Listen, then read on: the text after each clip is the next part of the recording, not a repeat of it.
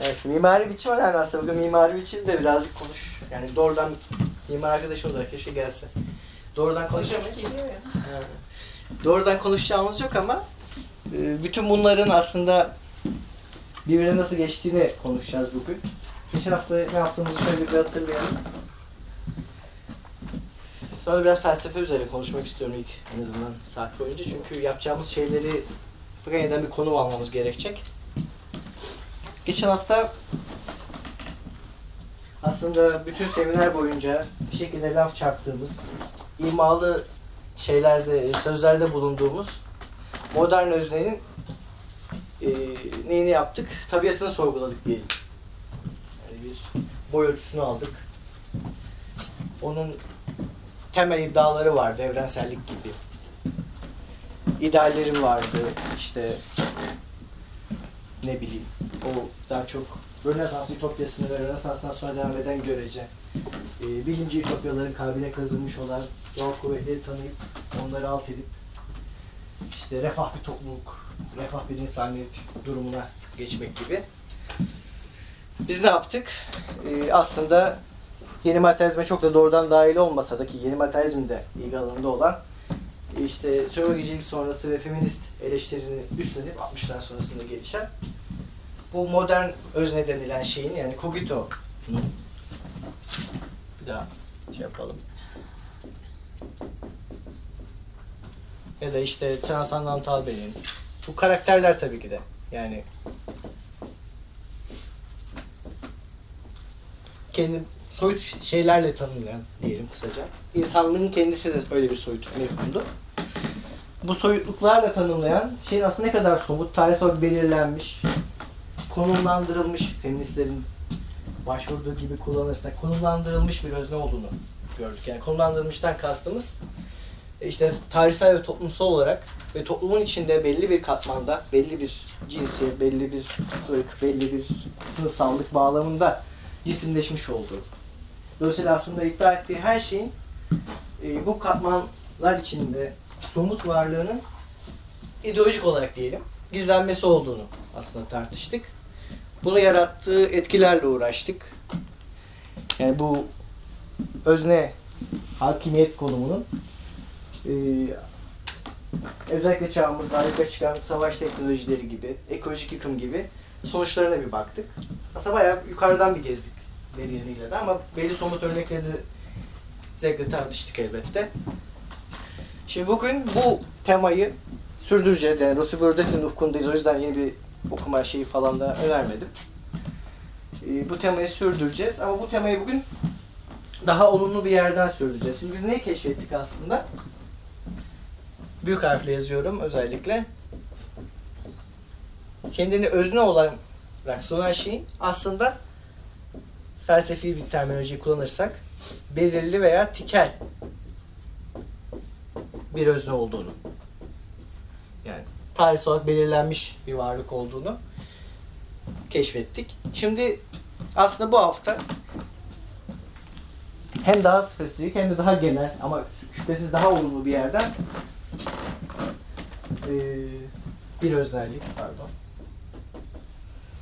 Öznellik nasıl oluşuyor? İnsan ekolojisi nasıl bir şey ki öznel etkiler üretiyor? Gibi sorularla uğraşacağız. Ee, bunun için daha çok Deleuze ve Guattari'ye gideceğiz. Binya'yla gideceğiz geri. Aslında çok da geriye gitmiyoruz. Hatta şöyle söyleyeyim. Yeni materyalizm denilen şeyin ismini veren makale yani Rosi Braidotti ile beraber şüphesiz. Ee, makale aslında doğrudan Binya'nın bir bölümü üzerine bir makale. Manuel Delanda'nın bir makalesi. Tam adıyla, şimdi Binya'daki bölümünde de o. The Geology of Morals. Morals, neyse. Telaffuzum hiçbir zaman iyi olmadı.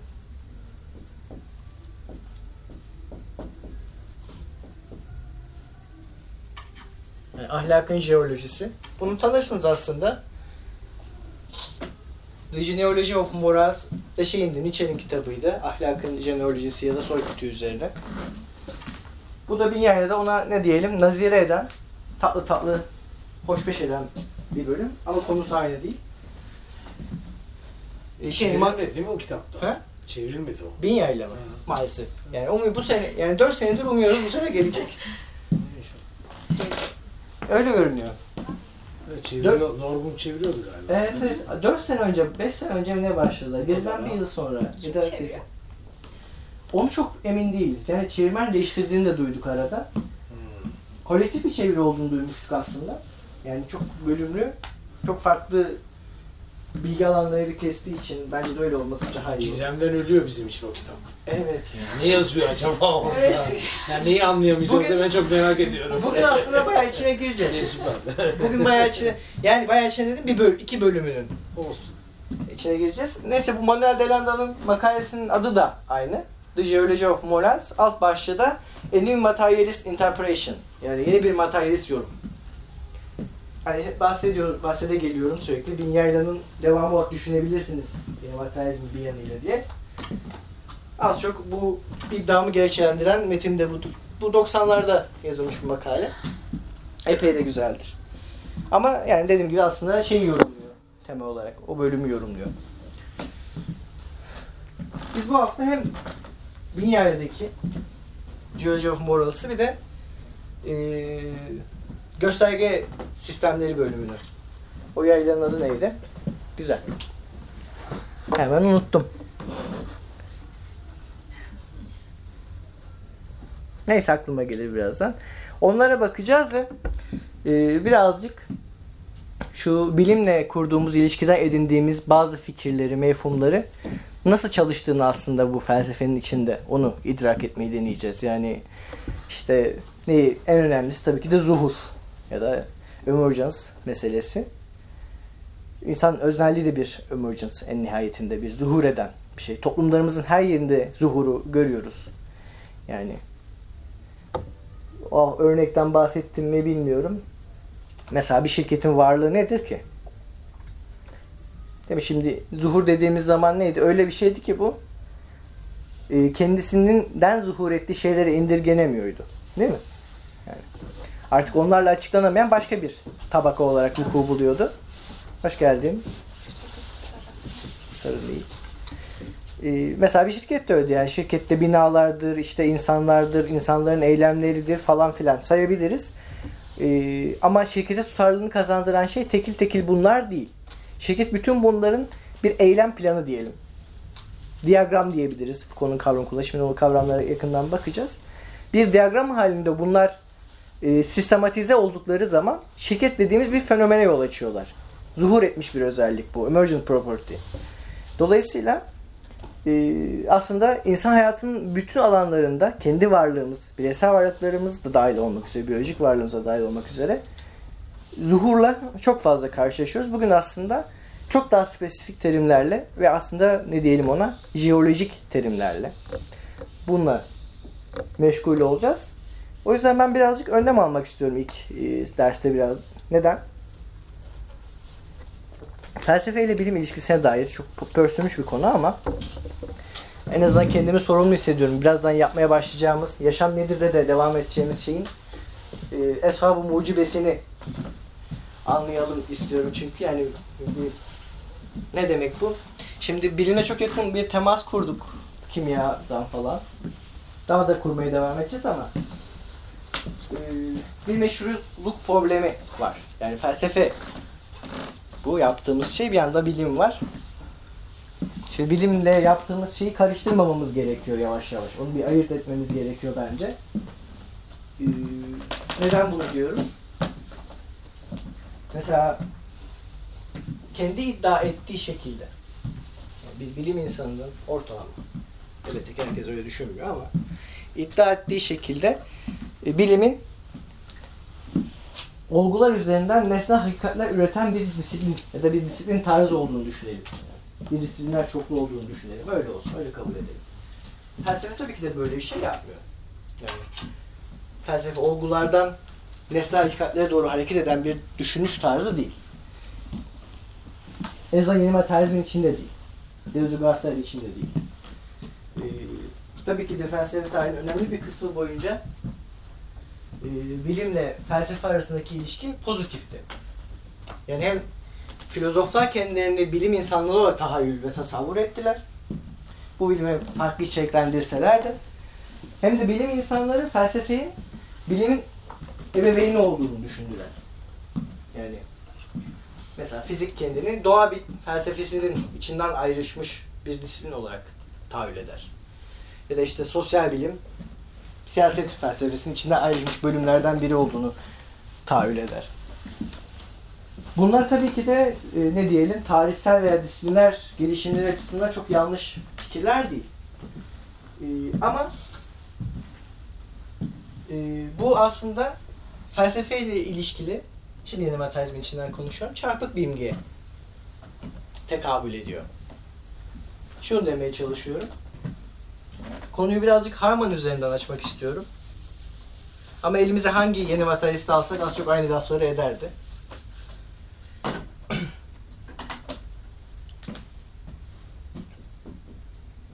Niye ismini yazdıysam neyse. Harman üzerinden konuşalım birazcık. Ama dediğim gibi mesela e, Manuel Delanda da aynı fikirde olurdu az çok. Nüans farkları şüphesiz önemli ve bariz ama ya da daha önce gördüğümüz e, işte biz hiç modern olmadığın yazar Bruno Latour da aynı fikirde, bu alandaki çalışmalarında da aynı şeyleri, aynı fikirleri öne sürüyor. Bu fikirler neler? Bilimin, daha doğrusu felsefenin bilimden ziyade sanata yakın olduğu fikri. Yani felsefe dediğimiz etkinlik sanatkarane bir etkinliktir.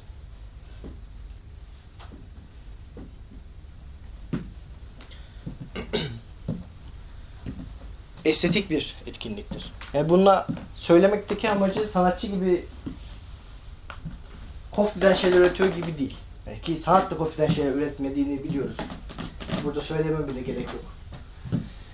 Ama e, sadece şu söylenmek istenen. Felsefe denilen etkinlik şey durumlarından, yani bizim gerçekliğimizi oluşturan mevcudiyetin içinden tıpkı sanat gibi bir mesafeden bir şeyler yaratır. Yani felsefe dediğimiz şey öncelikle yaratıcı bir etkinliktir. Şey durumlarını temsil edecek fikirler üretmez basitçe. Yani onları yüzde yüz nesnellik ve ne diyelim ona mütekabiliyet halinde temsil etmekle ilgilenmez. Öyle bir etkinlik değildir.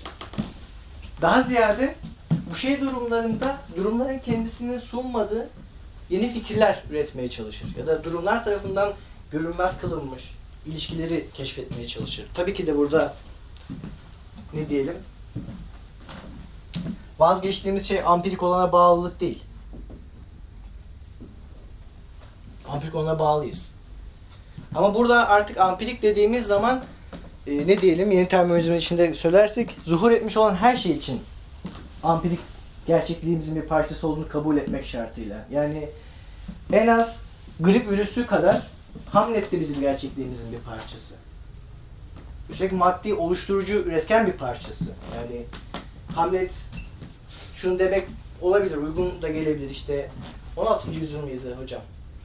Ee, on beş. on altıda başlıyor evet. Shakespeare sonra on yediye de bir sarkıyorlar. Tamam. on altı diyelim. Yani Hamlet'te sadece on altıncı yüzyılda İngiltere... Hoş geldiniz.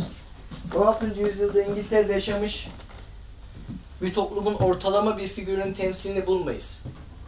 Aksine o tarz ortalama bir figürle, ki ortalama değil tabii ki de Hamlet de, demek istediğimi anlıyorsunuz. Girilmiş yaratıcı bir mesafe ilişkisinden doğmuş bir şeydir Hamlet figürü. Bir sorunsallaştırmanın parçasıdır. Güzel, bunu da elde tutalım. Bu önemli bir kavram.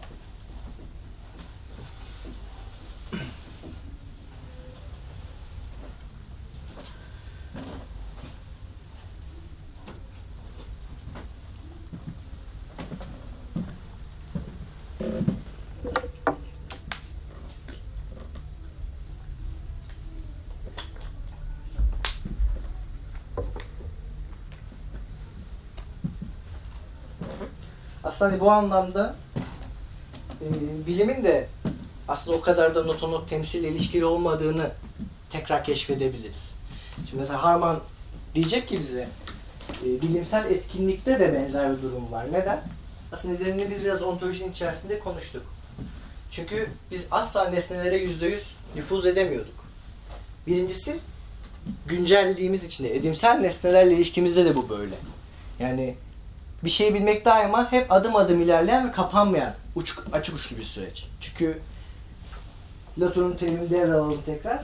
Hangi ağ, ağla yaklaştığımıza, hangi unsurları öne çıkardığımıza, hangi unsurları kattığımıza bağlı olarak nesne bizim elimizde değişmeye başlar.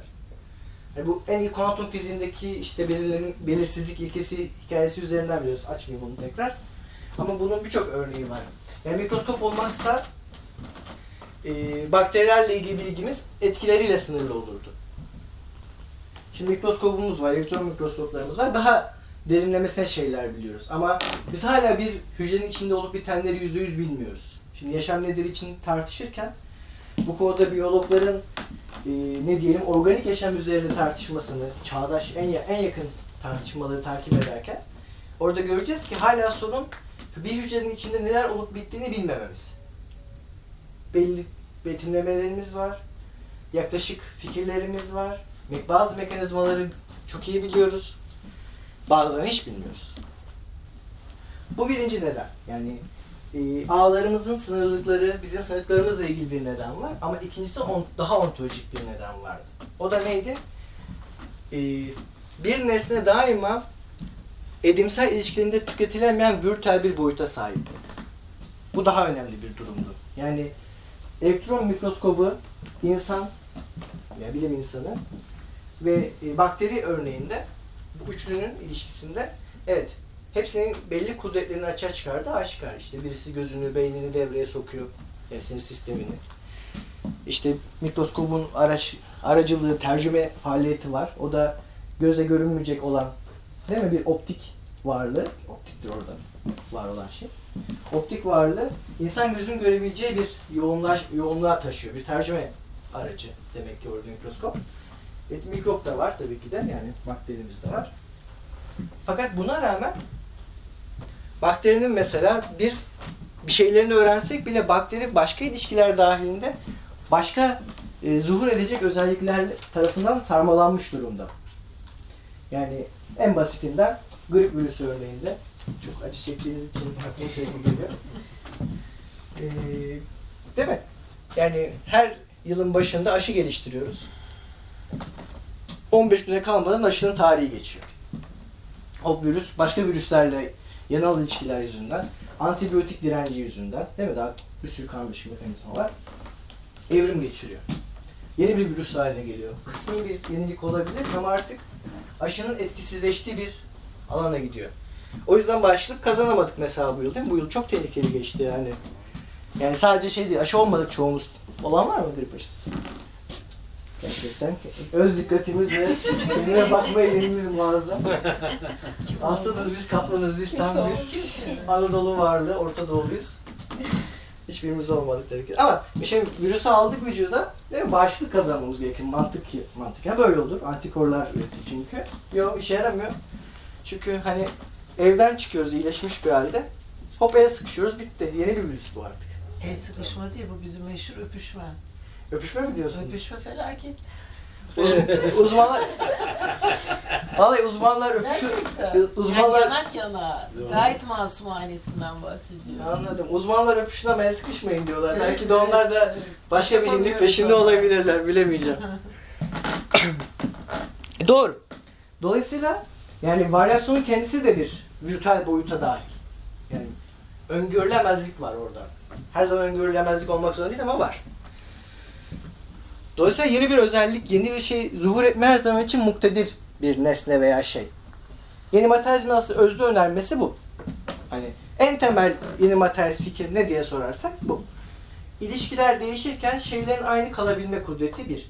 Şeyler, ilişkiler aynı kalırken de değişebilirler. Yani mikroskopta bakmaya devam ettiğimiz süre içerisinde de e, bakterinin başka kudretleri olabilir, bilmiyor olabiliriz. Bakteri çok zayıf bir örnek oldu ama mesela sanırım bunu en çok sosyal bilimciler yaşıyordur değil mi? Sahaya, saha üzerinde. Evet.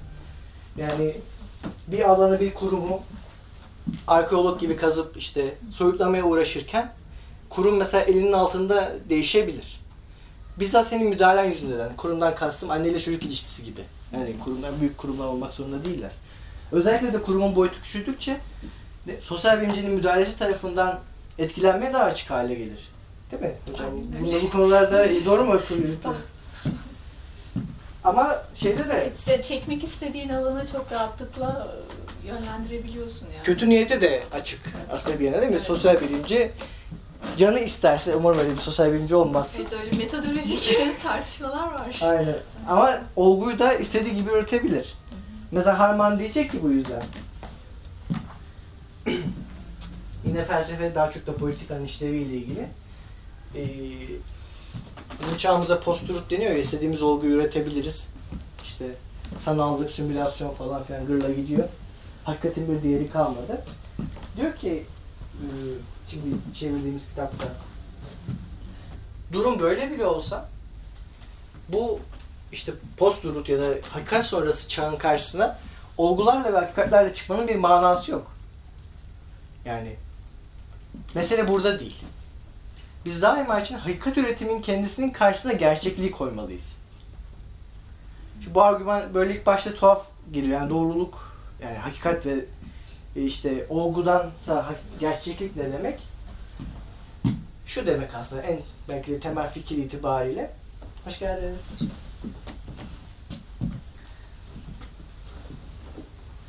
Gerçeklik yine de belli hakikat üretimlerini elemeye muktedir bir yanı var. Yani Allah'tan ki var ya da. Yani mesela kurumu ne kadar şeyle zorlarsan zorla, yani yapma olgular eklersen ekle çalışmana, bir yerden sonra şunu anlayabiliriz. Ya sen bu kurumu araştırmamışsın gerçekten. Hı hı. Yani bunu idrak edebiliriz. Bu artık olgularla da ilgili bir şey değil. Yani başka bir şey var ortada.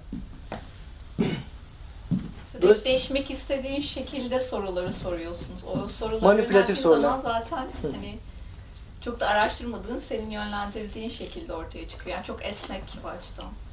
Aynen öyle.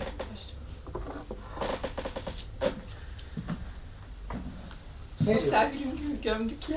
Gömmedik. Hayır hayır. hayır. Ya bu her alanda açığa çıkan bir problem olduğunu ifade etmeye çalışıyor. Evet. Sosyal bilimde de, kimyada da vaziyet o kadar da çok farklı değil.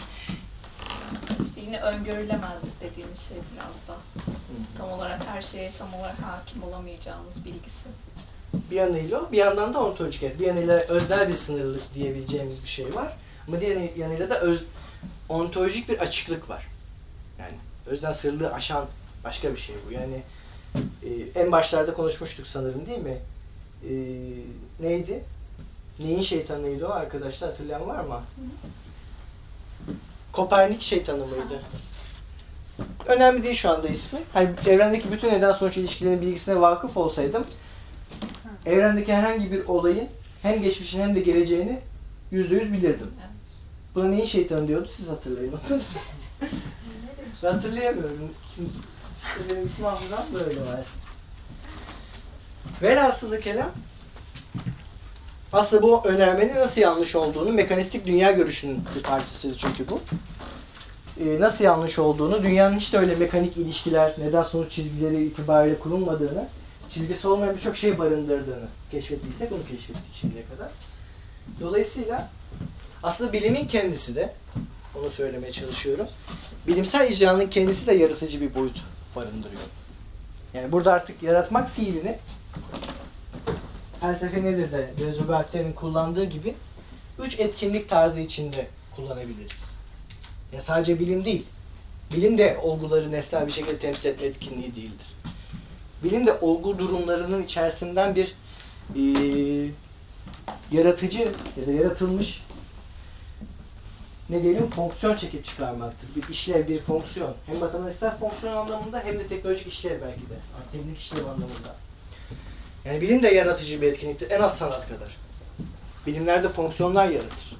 Sosyal bilimci de sahada bir şeyler yaratır. Yani bu yaratıcılığı baskılamak ve onu temsil yönlendirmek yerine bu etkileşimin yaratımını tetiklemeye ve koşullarını belirlemeye çalışmalı belki de sosyal bilimci de. Fizikçi bunu bilmeden yapar. Çünkü onun koş- koşullarının şeyleri çok, ne diyelim ona, maddi aygıtlar tarafından sınırlanmıştır.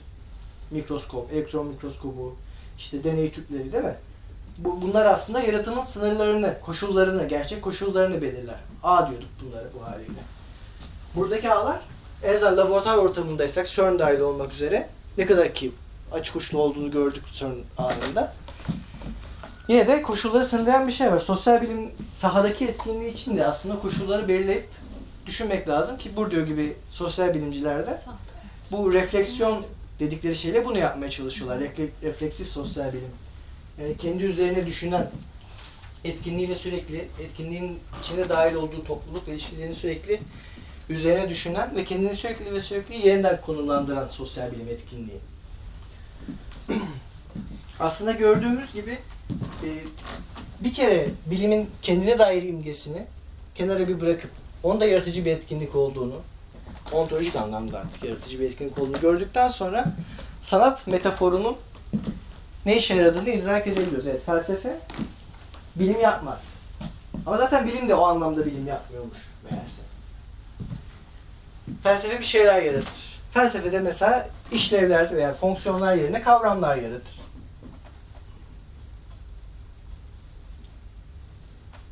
Kavramlar yaratır. Kavramları da daima bir sorunun etrafında yaratır. Yani sorun önden verili değildir hiçbir zaman. Bir karşılaşmanın neticesi olarak vuku bulur. Zuhur eder diyelim. Bir sorun zuhur eder.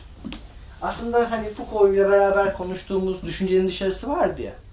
Düşünce, düşünmek demek bir dışarıyı içe katlamak. İşte sorunsallaştırma bu. Bu mekanizmanın adı. Yani bir şeyle karşılaşmak, düşüncenin henüz düşünmemiş olduğu bir şeyle ve bunun bir sorunsallaştırmayı tetiklemesi ve bu sorunsallaştırma içinde düşünülmemiş olanı düşüncenin içine katlamak, kıvırmak. Bu şema diyelim. Bu şema aynı şekilde bilim ve sanat için de söylenebilir. Yani sanatta işte duygulanımlar yaratan, daha ziyade duygulanımlar, herhangi bir kişiye, özneye göndermeyen diyecek Guattari, duygulanımlar yaratan. İşte bu kadar boş boğaz sohbeti niye yaptık? Kısaca da olsa. Bunun sebebi şu. Çünkü fena halde bilimle iç içe geçeceğiz birazdan. Yani devam edecek bu. Yaptığımız şey bilinmiş gibi bir imaj oluşmasın. Çünkü yaptığımız şey bilim değil. Daima seçmeli, bilimdeki bazı mefhumları seçerek bunun düşüncemizde henüz düşünülmemiş olana temas etmek için kullanacağız. Yani. Ve bundan bir şeyler çıkmasını umut edeceğiz. Umarım çıkar. Çıkmazsa da yani yapacak bir şey yok. Ama yani bu bilimsel bir etkinlik olmayacak. Çünkü çok bilimsel mefhumlar düşünmeye başlayacağız.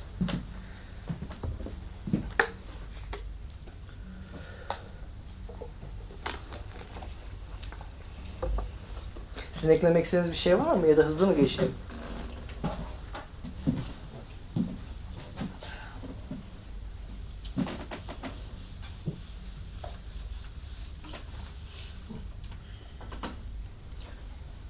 Şimdi yeni materyalistlerde Deleuze ve Guattari gibi felsefeyi temelde bir ontoloji etkinliği olarak düşünüyorlar. Yani felsefe demek ontoloji demektir. Ya felsefe diyoruz. Ontolojiden başka hiçbir şey olmamıştır.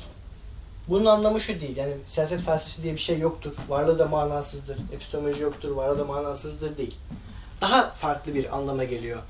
Ontolojiyi burada felsefi disiplinler arasında bir disiplin olarak düşünmeyelim.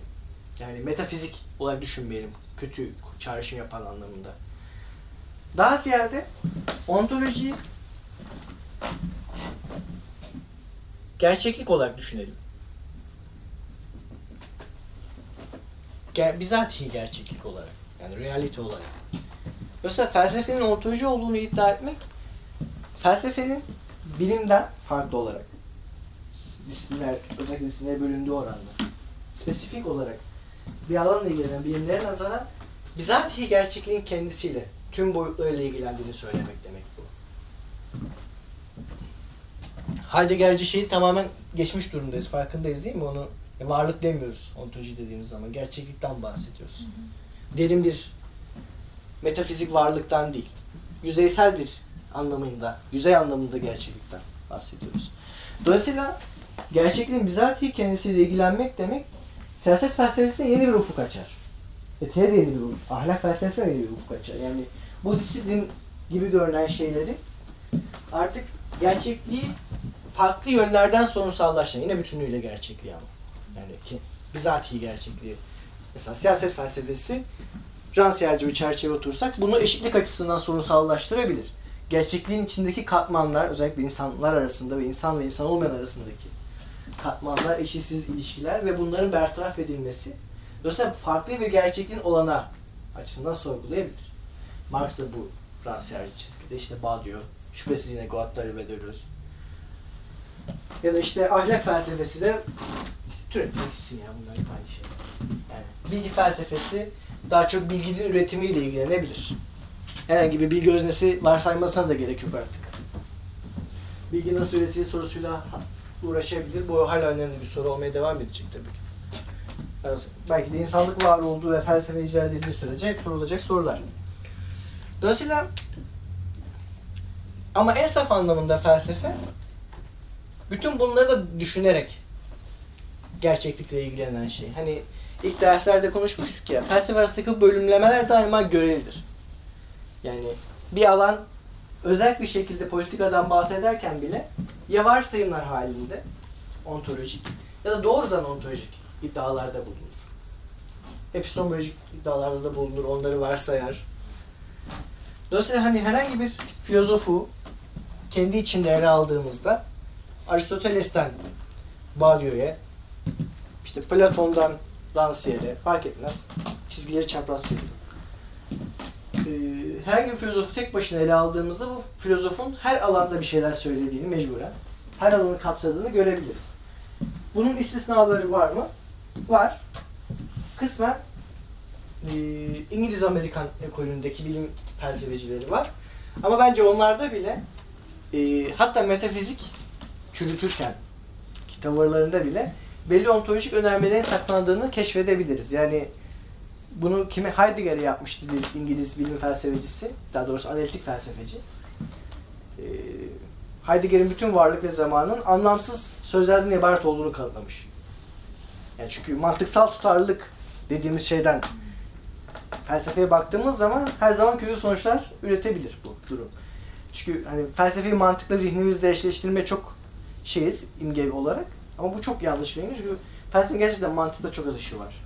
Yani kullanılmadığı bir anlamda değil, mantık üzerine düşünmediği ve mantık felsefesinin olmadığı anlamda değil ama ama mesela Heidegger'e bakınca tamamen tutarsızlıklardan oluşuyor kitabı. Yani bir önermeye hiçbir çıkarım yok. Bir önerme buraya gidiyor, bir önerme buraya gidiyor.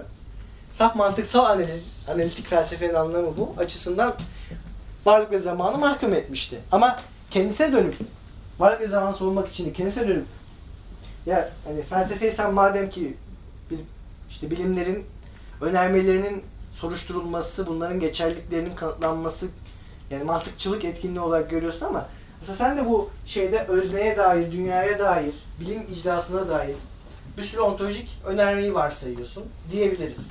Ya da felsefede herkes herkese her şeyi diyebiliyor. Bu da iyi bir şey bence. Yani neden diyemesin ki? Değerinden bir şey düşünmüyor. Gerçeklik dedik. Dolayısıyla şimdi bu derste, bu, özellikle bu derste biz sadece ve sadece gerçeklikle ilgiliyiz. Mahkeme salonu gibi oldu. Yalnızca ve yalnızca gerçeği söyleyeceğimi ant içerim. Bu ders gerçekten de gerçeklikle ilgiliyiz. Dolayısıyla aslında insan öznelliği diyebileceğimiz şeye dair soruşturmamız aslında bizim gerçekliğe dair soruşturmamız oluyor.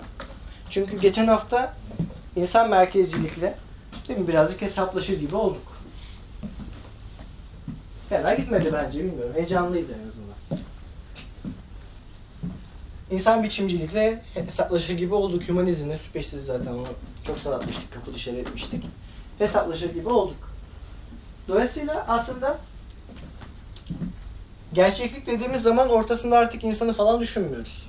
Artık o merkezden kovuldu. İnsanın kendisi de gerçekliğin bir etkisi oluyor. Yani şurada bir yerde. Gerçeklik dediğimiz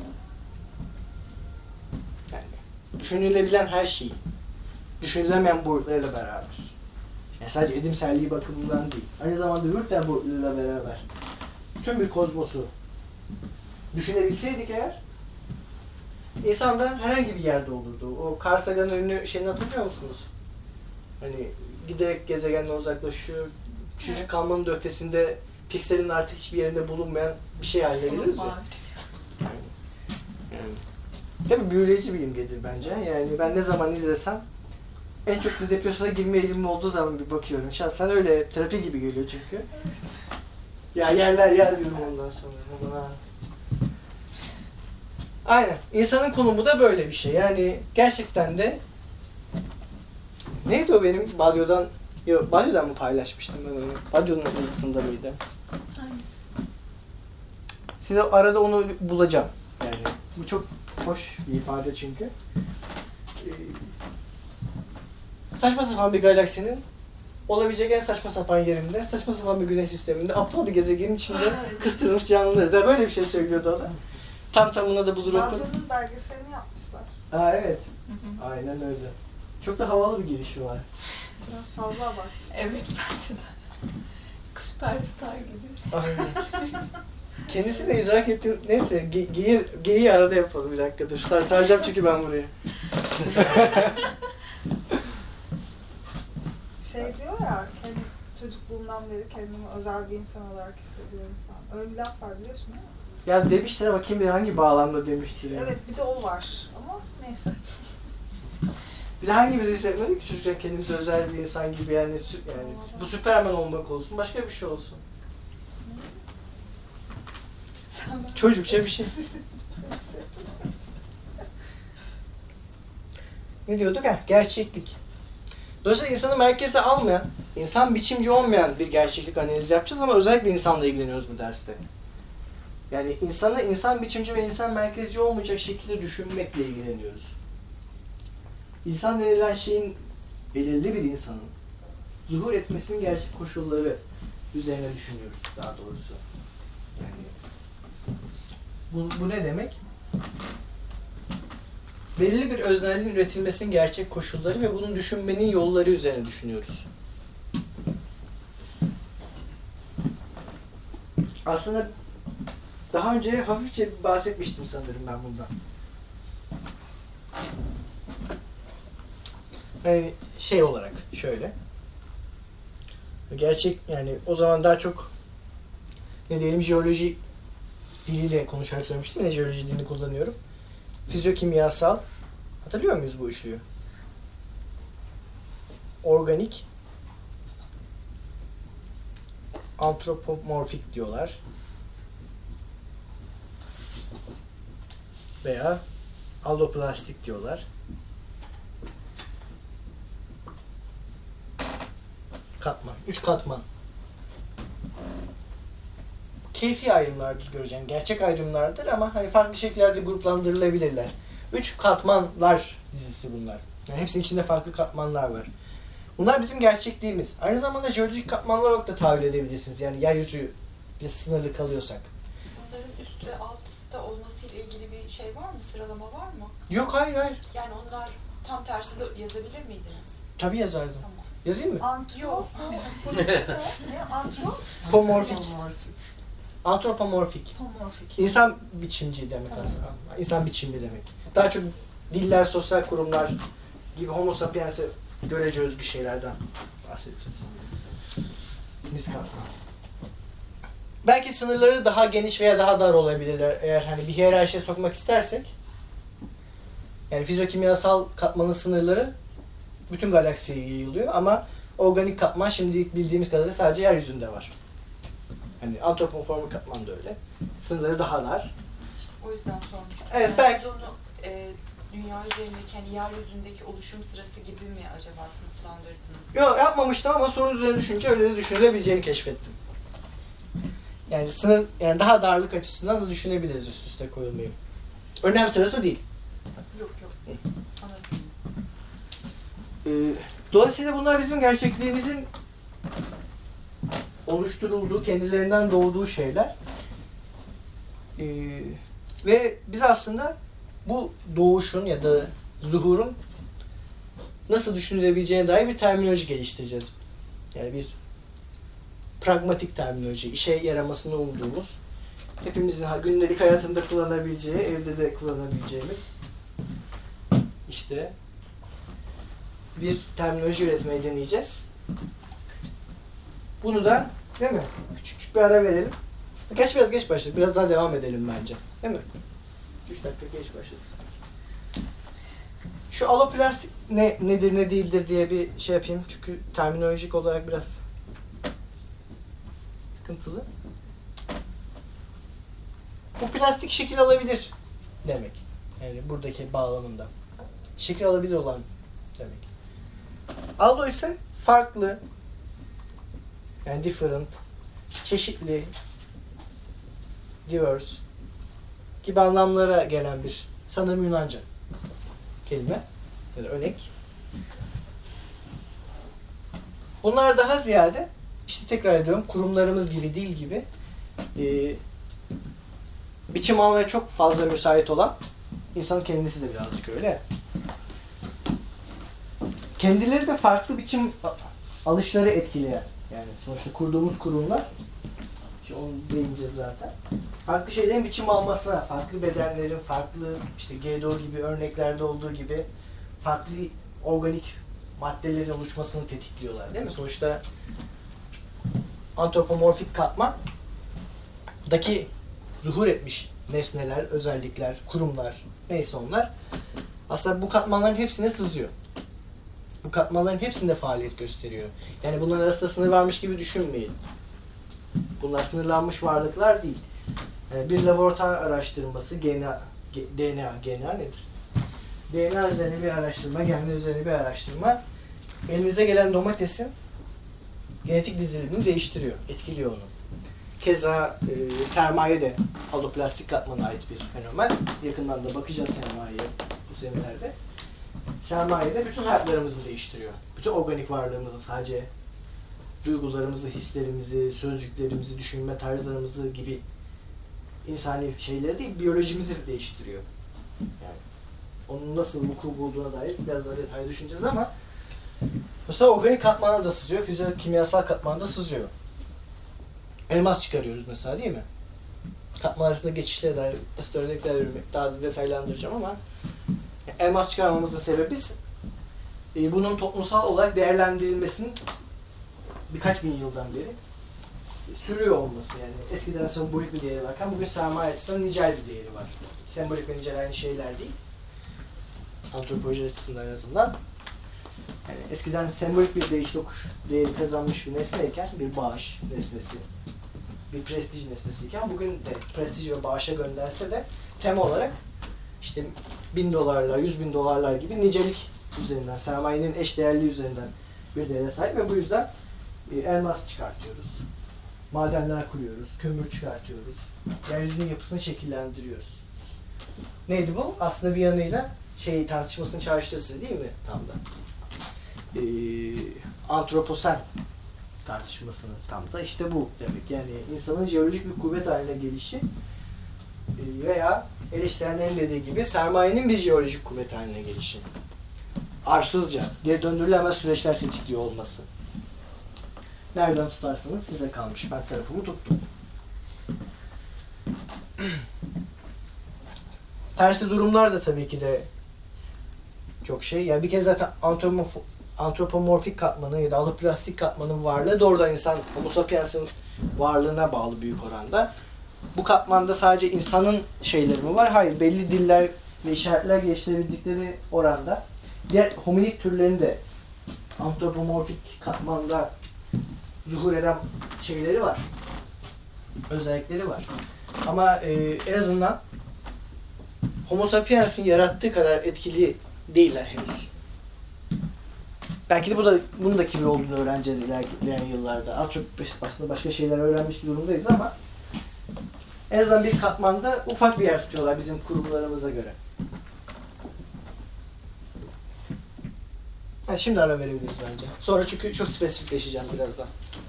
Şeyi de anlatacak mısınız bu Binyayla'daki şeyden, makaleden bahsettiğiniz? Tabii Manuel tabii. Delanda'nın. Aynen oradan gideceğiz zaten. Yolumuz onun yolu.